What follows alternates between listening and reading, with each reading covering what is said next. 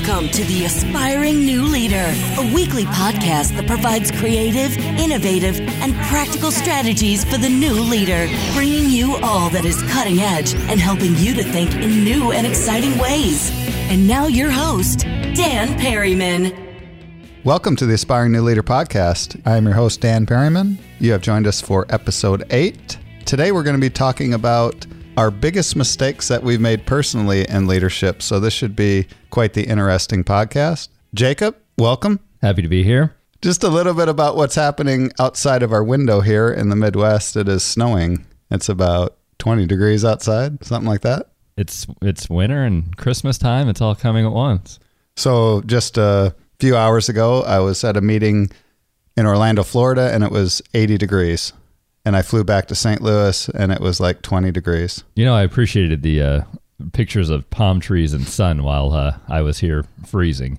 Yeah, it's pretty cold. Every time I leave somewhere warm, I say, I question, why do I live in the Midwest? Right. I think this is the first year I actually meant it. Did you buy a timeshare while you were down there? I should have. So Christmas shopping, you got all your shopping done? Um, I need to get some stocking stuffer items, but other than that, it's it's pretty much done. How about you? I just have to go to the A T M and get money. And that's that's the easy way to do it. That's it. Gift cards and money. That's the that's the way to, to Christmas shop, is just gift cards and money. Makes it easy for you. Yeah, and since I have a daily limit, that's all they get. And they have to share it. You can get whatever I can draw out for the day. All right, so let's let's get uh let's get moving. So today, as we talked about, this is just going to be a podcast, and we're going to talk about mistakes we've made throughout our careers and what we would have done differently, or would we have done anything differently? Sure, I'll lead it off here with a mistake. My first mistake is is pretty simple when you look at it. It's not completing my master's degree earlier. Some of you may think, well, you, you still got it done. Looking back, I graduated with my undergraduate degree, and I took five years before I started my master's program. I could have just went into a master, part-time master's program and completed it while working. But instead, I decided to work as I was pretty tired of going to school and taking classes. So what'd you do for the five years? So in that five years, I worked in um, human resources and actually had several different jobs in human resources. So I was um, progressing up the career ladder, but um, the master's program, if I would have gone to school and completed my master's earlier, I would have probably progressed a little bit quicker through the career, and I would have been eligible for jobs and promotions that came up that I was unqualified for because I didn't have that master's degree. Yeah, we always get the question about, should I get a master's degree? I, th- I think in this job market now, it's it's required. Master's has pretty much become entry level now. I think it's pretty impossible to actually get promoted without a M B A these days, or a master's degree of some sort. I, I would agree with that. As you look at jobs that are opening up, the requirements are always an undergraduate degree and a master's degree. So, um, you know, for those students that are in their undergrad right now, d- don't take the time off. Um, I've gotten a lot of questions about, would you take time off before going back to school? Would you have done it differently? You know, that's hard to say, because the situation I was in is I was so burnt out with school as it was that I really needed that time off to focus. But I think in this day and age, you, you just need to um, get into a fellowship, get your master's degree, and, and progress as quickly as you can. Okay, so I'm going to share my first mistake. Buckle in, folks. It's a Bu- doozy. It is a doozy. I would say that I may have changed my jobs too frequently and accepted jobs that weren't ideal. So to understand why I say this, I'm not going to take you through every step of my career, but the major milestones. So I graduated college. At that point, had two small children, a daughter and son, went to a fellowship in South Dakota. Then the next several jobs, I knew that I didn't want to stay in the V A, so I took a job in Kentucky, and it was a great job experience-wise, but it wasn't a location I wanted to stay in. So I, I went into an administrator job, into another location in Mississippi that wasn't ideal. Then I went into Alabama for five years. Th- those locations were a little bit better, but, and then I, I'm back here in Illinois. And my whole point of saying this is that with little children, we made moves, and it's not so bad. And then we had our, our third daughter when we were in Alabama. But when you're making moves and your children are small, it's really not that impactful on them. I mean, they adapt very well. But the final moves, my oldest daughter was in high school and we made a move. And that was really, really difficult on her. Having to move into a new high school when you're a sophomore, that was pretty difficult. It was very difficult for her to adapt to this, these new surroundings. So I think there's two points to this. In your career, if you want to move up as an executive, you have to move, but you really have to think about how it's going to impact your children. And I look back and I, and I probably would not have made the final moves when she was that old. But what caused me to make those final moves is that I was in a location that I didn't really want to stay long term. And so, so if you go back to the beginning, I moved my first job to get out of a location into a location that I didn't really want to be in. And then it kind of created this spiral effect of, I want to get out of this location. So you accept locations that you really don't want to be in. I think the two takeaways here are choose your jobs really wisely. Just don't pick a job that sounds great and you say, well, the location may not be ideal, but I really want to take this job, because you get into this spiral of trying to get out of that location. And then as your family continues to grow and your kids get older, I think you have to make really serious decisions about where you're going to live and what that's going to do to their life. So a long way of saying that I think this was probably one of the bigger mistakes that I made, of moving too much with, with kids. Yeah, no, I, I think that's a great insight for me as a, as a young leader with two small children, um, daughters that are three and then one that'll turn one in January, is that, you know, moving is stressful on the whole family. And it's not just about your career, but it's also about, um, your family as you move them, and making sure that they're still going to be happy in the location that you're going to, and that you'll be happy in the job that you're going to. And it's not as easy as it sounds, because executive jobs, especially when you're in early career, they don't come up that often. So sometimes you have to take a job. My my only point is just realize that it's more of a family decision than it is a personal decision. It all worked out in the end, but you know, sometimes it doesn't. And and I just remember the days it was really stressful on my oldest daughter trying to adapt to this new high school. So uh, that that's the takeaways there. Just be really careful about the decisions you make, because they, they do have long-term impact. Yeah.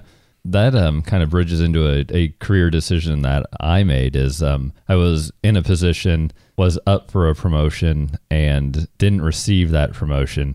And I didn't handle that very well. Um, instead of just, um, you know, sucking up and, and being like, well, maybe I wasn't the best one for, for the job. Um, I, I ended up getting... This is a rated E for everyone podcast, Jacob, before you say this next word.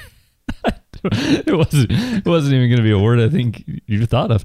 But um, I was upset and ended up looking for jobs outside of the company because I didn't get that promotion. I was getting too much static and noise from other people around me who were telling me I should have got it. They didn't agree with the reason why I was looked over. And looking back, it was because I didn't have that master's degree. It was because I was young and not ready for that type of leadership role. I ended up leaving the company and taking a role in leadership in another organization, um, because one of the things I was told was I didn't have leadership experience. So I figured I've I've got to get that somewhere.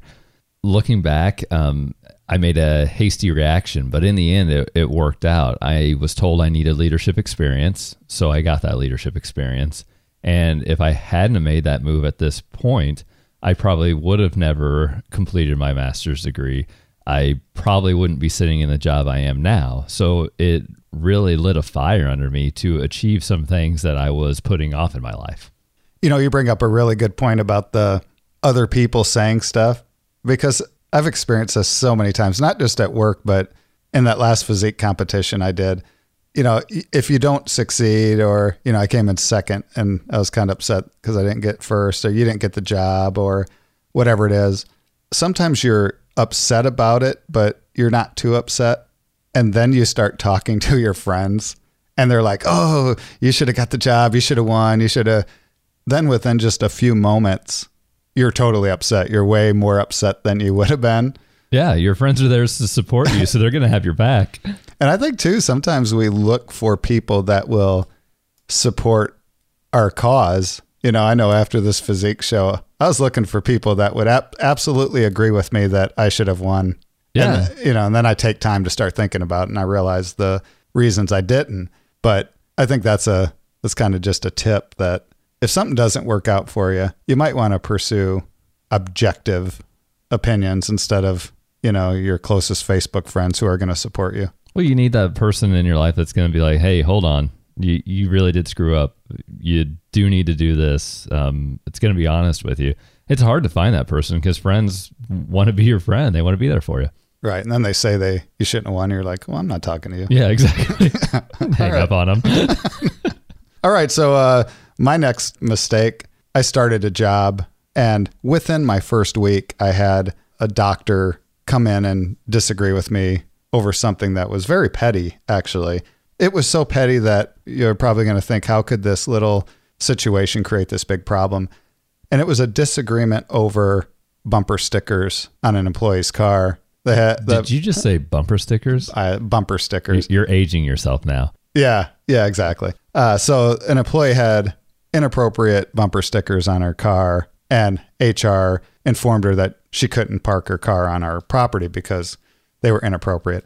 And this doctor disagreed and came in very agitated, and this was within my first week. And this little deal turned into this major, major issue. So major that I was in a small hospital that we didn't really say a word to each other for four years over this issue. It followed you for that long? For four years. Wow. And this was a small hospital. We we would walk through the hallways. I, you know, I took the higher road. Sometimes I tried to say hi and, and he wouldn't, but uh I and, like that. I took the higher road sometimes. Yeah. So I, I guess the lesson here is some little issue or some little conflict can turn into this major issue. And I'm not exaggerating how major of issue this was, because it was a small medical staff, and us not getting along affected the whole medical staff at times because it was such a small medical staff. So there's three different approaches I could have taken. I could have taken the first approach, which didn't work out too well. I could have just backed down and let him be aggressive. But my fear there was that the previous C E O didn't have a lot of authority uh, because of the way the doctors acted. And I didn't want to lose my authority within the first week. Or I could have just taken some type of middle ground and, you know, kind of mitigated the situation right there. But the point here is, you know, I'm looking at these three options years later. At the time, it was just us arguing in my office, and like a pretty heated argument over this one little issue. Um, so the takeaway is sometimes in the heat of the moment, you're going to make bad decisions, but there are ways to, you know, address those issues. I, I think probably the best approach would have been, you know, keep my cool during this situation, but that didn't happen. So the best approach probably would have been, you know, a day or two later, go talk to him, say, hey, we got off on the wrong foot. Let's kind of work through this. I'm, I'm thinking that would have been the best approach. But, you know, the approach I took is four years later, I sat down with him and said, hey, we got off on the wrong foot four years ago. You know, that, that was our approach. That's a that's a tough situation. Um, like you said, you're a new C E O in, in this hospital, and you're trying to um, set a foundation for how um, the medical staff will treat you, um, but you're also trying to set a foundation for how you're going to treat the medical staff. So that then probably, like you said, affected your relationships with them. Did it almost did it get bad enough that um, you know, other doctors were coming to you on behalf of this doctor? Oh, constantly. Yeah, they came to me, but what they said was, they know this doctor, he's never going to admit that he was part of the issue, so I should just go apologize and smooth it over. And as I talk about personalities later, that doesn't really fit into my personality too much. So yeah, it was just one of those situations where I could have handled it a lot better, but you know, looking back is always a lot easier. I probably just would have waited a few days and then, then tried to iron it out. Yeah, that, you know, looking back is always a lot easier, and that's something as we go through this. It's we're hoping that you learn from some of our mistakes, so when you're put in these situations, you don't goof it as badly as we did. Yeah, and the hardest part of this podcast was narrowing it down to thirty to forty minutes of mistakes because uh, I had a whole list of them. I'm, these, these are my these are my top ones here. So, all right, Jacob, you're up. We're right around the holiday season, and this mistake was made around the holiday season. So, um, I terminated a colleague the day before Thanksgiving. Wow. So, reflecting back on this, the termination was warranted. Um, there was a long string of documented issues. However, it was the day before Thanksgiving, and the colleague's schedule, work schedule, they were going to be off for the same amount of time I was. So they weren't going to be coming back to work until the same Monday that I was coming back into work. They wouldn't have been able to do anything else egregious over the holiday weekend when nobody was in the organization. So I could have just let the colleague return on Monday, me return on Monday, and then done the termination at that point. So that was a poor decision and timing on my part. I didn't think through it um, as well as I should have in the moment, and and made a poor decision that um, I'm sure ruined somebody's holiday. Yeah, and the employee made some comment to you, right? Uh, yeah, the employee did make the comment that um, at the end of it, they told me to have a happy Thanksgiving and a Merry Christmas. And I knew that it was time for me to start trying to get out of H R and dealing with employee relations issues on a daily basis, when the first thought that popped into my head was, I will, because I still have a job. That's a good time to move out of H R. Yeah, that's pretty terrible of me. I probably I probably needed to talk to somebody about this. It's probably good therapy for me to air this out. Is that why you're laying on the couch right now? Yeah. You bring up a good point, because in my career, I've always wondered how H R can do it, because I, I think H R like would be one of the most difficult, miserable jobs that there is. I mean, all day long you deal with terminating employees, dealing with problems. I, I mean, personally, even twenty years later, I hate that. I hate addressing behavior issues. I mean, it's something we have to do as executives, but you always hear people say, oh, it gets better. It's just address the problem. It's It gets easier. I still hate it. twenty years later, I still hate it. You know, I don't know if it gets it gets easier or better. Um, you know how to handle it better. Um, you have an, you know what to expect from certain colleagues as it, as it goes on. I, I think the worst part of it is um, as you deal with it day in and day out, um, you kind of become so hardened that you are are just on the, the facts of it all, and you don't really take time to reflect on how it's going to affect the person, or it's going to affect further moments in the organization. You're just singled out into that moment. Um, so you become disconnected, and I think that's part of the, the worst thing from it is is you become disconnected and not really have a feeling about it one way or the other. I think you need to find a balance. So especially in H R, when you're dealing with people's lives, you almost have to be callous in a way, but not be too callous. Because if H R thought about how it's going to impact everybody's life that they terminate or lay off, it would be really hard to find H R people. So you, we almost expect you to be calloused in a certain way. But I think you bring up a good point. When you get to a point where where you're like, yeah, uh, you're jaded. Too ba- yeah, too bad. Merry Christmas. That's uh, that's probably a time where a career change might be in order. I, I, yeah, and and thank goodness that career change came. Yeah. All right. So uh, that's pretty interesting. Uh, my next one is making decisions too quickly, and I I remember when I first became an administrator. And just as a side note, I was always told by C E Os that, you know, when you're a when you're an assistant C E O, or when you're a senior executive but not a C E O, that there's there's this difference. And they always said that. And I think for those that are aspiring to become C E Os, there's a big difference between being the number two person and the number one person. And I learned that because as the number two person in the previous job, if a decision was really hard, I just turn to the C E O and say, hey, you're, you have to make this decision. But once you become a C E O, there's really nobody to turn to.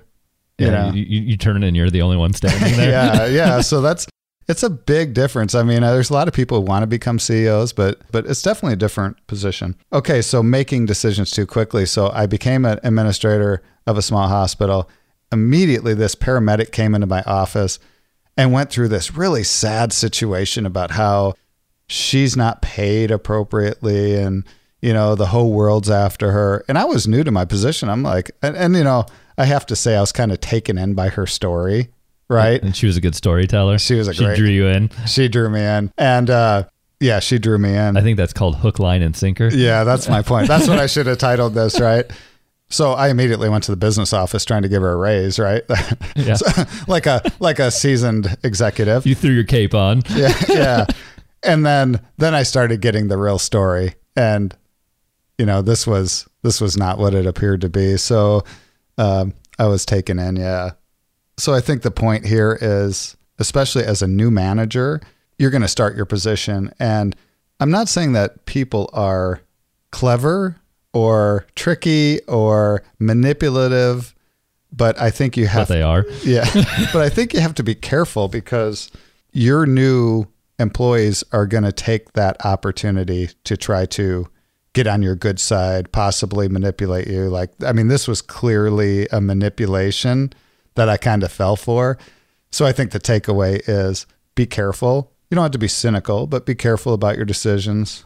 And there's nothing wrong with saying, all right, well, let me get some more information. Let me look into this, as opposed to saying, okay, yeah, I'll fix this for you. Yeah, I, I think that's uh, some good points to make, because when you're in a new situation, those um, somebody's always going to try to bend your ear because it's a new ear to bend. They've talked to other people and didn't get where they needed. So they're going to, or what, or where they felt they needed. So they're going to try to, to talk to somebody else to see where they can get to. And, and obviously this woman got to you and, and got where you needed, and, and you made a hasty decision. Yeah. You look back and you think, I can't believe I fell for that. You know, I mean, really, but you know, this is all about learning. As a new manager or executive, you're going to make mistakes. Right. Right. I mean, this isn't about avoiding every possible mistake. You're going to try to avoid as many as you can, but you're definitely going to make mistakes. The whole point is learning from them and looking back. And actually, these are kind of funny when I look back at them and think, how in the world did I fall for that? Or I can't believe I went four years with this, not talking to this doctor. This is kind of helpful for me too, in a in a counseling way. Yeah, Jacob. And we've been lucky enough that um, we've been allowed to make mistakes. Some places and some people, they they make a mistake, and you know that's that's the end. So we're lucky enough that we are uh, had people above us that understood you're going to make mistakes, and and the key is to learn from them. Yeah, so try to make your mistakes small. Yes, yes, do make your mistakes small. I, I think of that uh, that.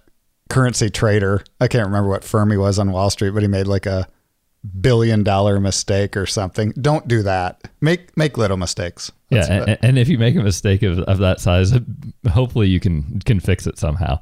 All right, Jacob, more counseling for you. Yeah, what's up yeah, next? Very therapeutic. So a hasty decision that I made, uh, I was a leader in a, a new department, so I was taking on some added colleagues um, through a restructuring.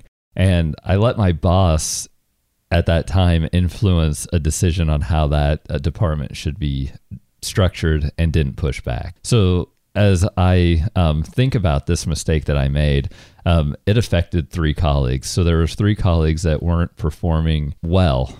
They wanted them gone. And coming into the role, I just let that leader make the decision. And I should have pushed back and gave it thirty to ninety days and said, let me assess the situation. Let me assess the structure of the department and these colleagues' skills.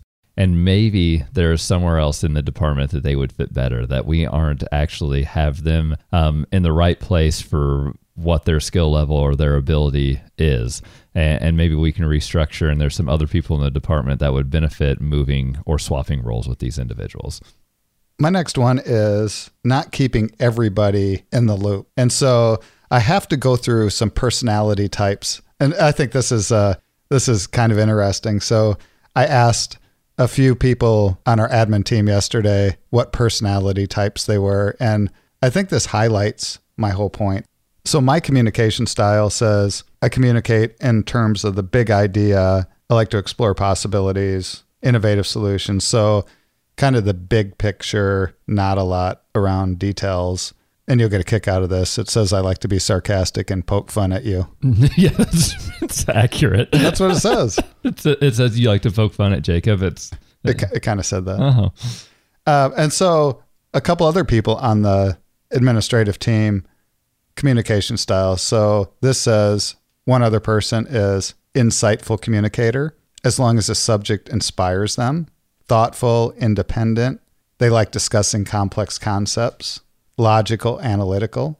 Uh, so they have a somewhat similar communication style, but they're more quiet and they only like to speak about stuff that inspire them. Jacob, yours says that you communicate in a direct and straightforward way, and you're more focused on details. You have a great memory for detail and facts, but it also says that you don't tolerate people who don't think the same way as you, which is pretty accurate. Yeah, it, yeah. It, it's also interesting on the on the detail part. Is a lot of times I'll get um, questions uh, from people that I almost have to interpret for your communication style. Right, right. Yeah, yeah. yeah that's that's a great point.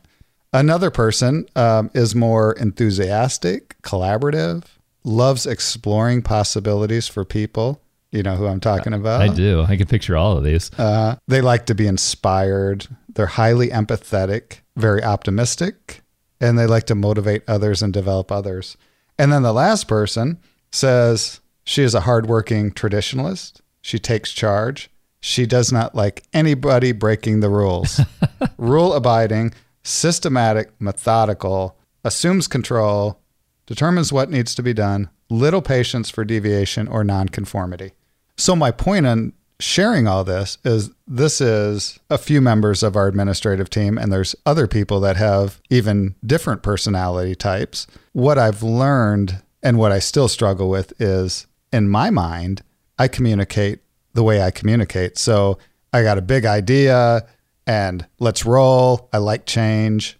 And I communicate it, I throw it out there. And then by the time some of our admin team members have even started thinking about it in the more methodical ways that they think, I've already moved on to another idea. And I can't understand why they're not keeping up. Right. This is why teams are hard. Um, and this is why understanding what personality types complement each other. Yeah. And so I work with this executive coach and Jamie, and we're actually going to be interviewing her soon about authentic leadership, and, and she does a great job. She always reminds me that I have to slow down because other people can't keep up. And I'm like, well, they should keep up. And no, they shouldn't, because that's not the way they think. It's the same way when they come to me. So you always say when you go into a C E O's office that you have like ten seconds to kind of get your idea across, because they don't have the patience to or the personality to listen to the, all the details, right? Yeah, I've experienced that before. Yeah, I've experienced with my bosses. I mean, and if you look at the personality types, C E Os are mostly in the same categories. It's it's kind of how they think. Accountants are in their personality types. So I think the takeaway here is you can't just look inward and say, well, my personality type is big ideas. I don't like the details. I'm not really that empathetic, because the rest of the people on the team have those traits. So when I throw out an idea, especially like an introvert versus an extrovert, introverts need time to really process the information and take a few days. And they're not the personality types that are going to answer right away, but mine is. And so I ask a question and there's silence, and I'm thinking, why isn't anybody answering the question? Because some of them need days to process it. Which is why he thinks I'm a buffoon when it comes to podcast prep. Yeah, I mean, our personalities are a lot different. And sometimes I'll say something and to somebody, and they will actually go to Jacob and kind of get his translation, because their personality types are closer, which is interesting. Right. All right, so I've struggled with that for twenty years. Yeah, and, and people aren't going to change. Their personality is what it is. So you can't expect to say, this is how my personality is. I need everybody to get in line with me. It's it's not going to work. And, and you're just going to have more problems down the road. Right. All right. So we have time to share one more each. All right. So mine um, saved the biggest for last on mine. It has to do around projects. So whenever you get handed a project that's already in the middle, um, or somebody else has been taking it on, you want to make sure you ask all the right questions. Otherwise, you're going to run into a situation like this if you don't ask all the right questions. So I was given a project that was um, somebody else was doing. It was already in the middle of it, and um, I was asked to manage it. And, and what happened was um, we almost overspent by around a million dollars. And you talked about the um, trader that made a billion dollar mistake. I didn't make a billion dollar mistake. I made a, a million dollar mistake. So I guess in that perspective, it's a little bit better. So there were some dollars that we thought could be spent. And in turn, um, those dollars couldn't be spent locally. So what ended up happening is we had to back out um, some other requests and carry those over to the next year. So that put us behind on some things that we needed to purchase or, or um, buy to further on down the road. But the point of this is of, of when you get an assignment or a task to manage, you want to make sure you ask all the right questions. You don't want to just ask questions from the person handing it off to you, but you also want to go out and seek input from other people that are involved in the process, so you make sure you have the, the greater picture before you're making decisions that could then have a potential impact later on years down the road. Yeah, that's a good point, because this mistake was seen by a few people. It wasn't Yeah, no, this one wasn't hidden.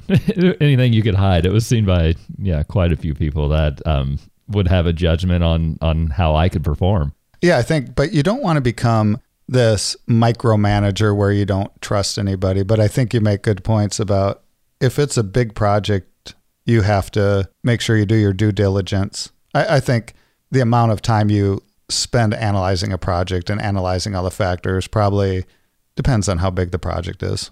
Yeah, and you will make some mistakes in a bubble that is contained to you, and you can own up to those mistakes yourself and correct them. And you'll make some mistakes that are pretty public to to hire people in the organization. And, and it's all about how you handle that mistake at that time, how you own up to it, and then how you work to fix it. My last one is, I don't think I networked enough in my career. I did kind of get lucky through networking, and that's how I got several of my jobs. But that just kind of came by pure luck. It wasn't that I had this organized system of networking. I just kind of got lucky. I came across this article titled Networking Your Way to a New Job by Randall Hansen, P H D. It was on live career dot com. And he just goes through the steps to successful career networking. I'm going to go through them real quick. So first, develop a firm grasp of job search basics. Conduct a self-assessment about, are you really qualified for the job? Kind of like what you were talking about, Jacob. It, Do you have all the pieces in place to actually secure the job? Have a strong resume. Decide how to organize your network, and then communicate with your network, and then follow up with your network. I think that's the biggest mistake in networking. And I see this on LinkedIn all the time. I'll add somebody to the network, and they'll respond by saying, oh, thanks, Dan. Thanks for adding me to your network. By the way, is your hospital ready to have a new housekeeping service? Call me. That drives me crazy.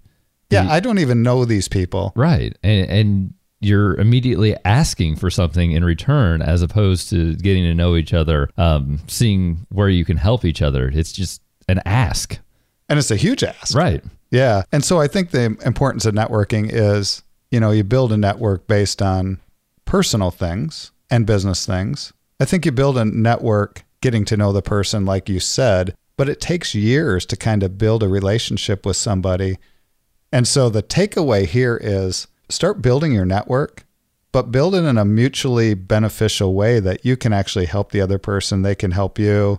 And the first thing you do is not say hi and then make some major ask. But I think it takes a long time to build a network. They say, you know, in fundraising, you don't ask for money for three years. And these are the experts. You build a network, but it takes years to kind of make it make it a mature relationship with that person.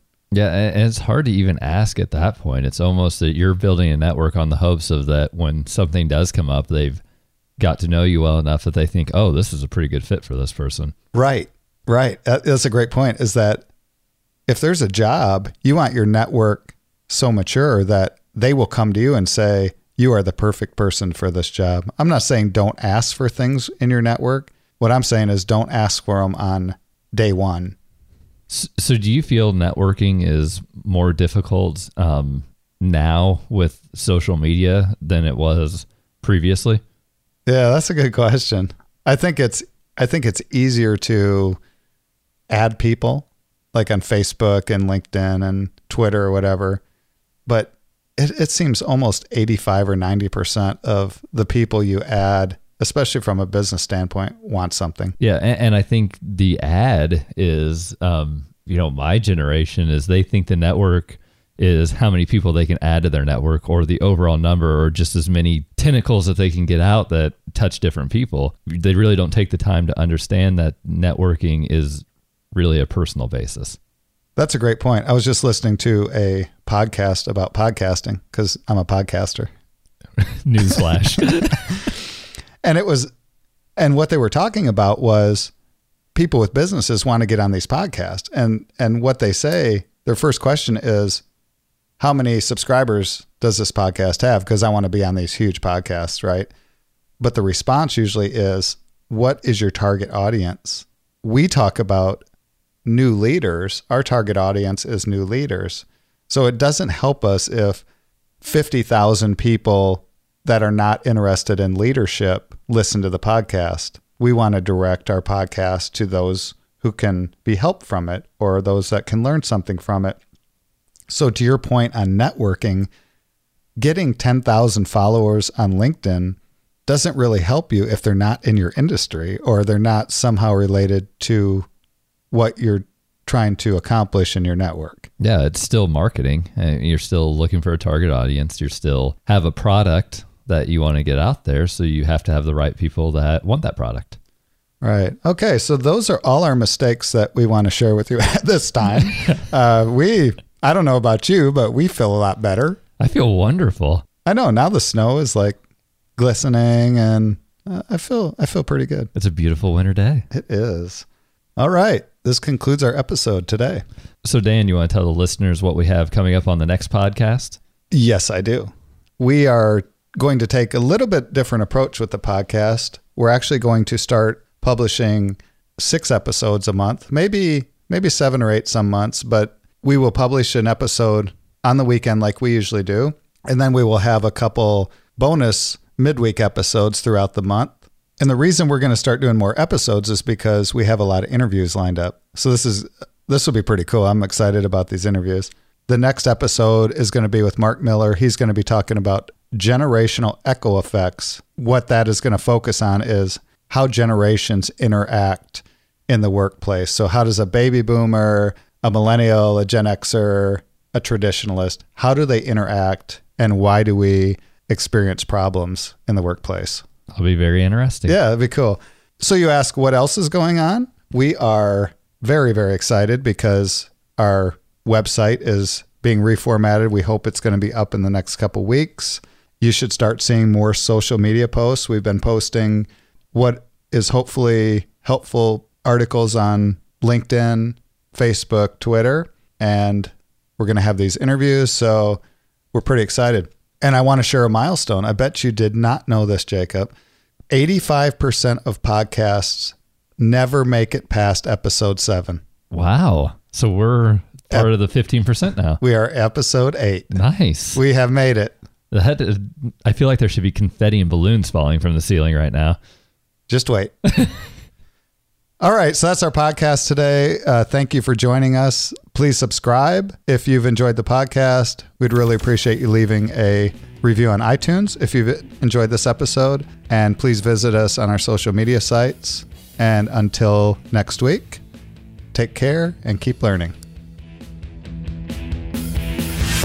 Thank you for joining us on this week's episode of The Aspiring New Leader. Join us again next week for more innovative ideas, inspiring stories, and interviews. Be sure to check out new to leadership dot com for more resources, show notes, and to give us your feedback. We'd love to hear from you. Until next week, keep aspiring.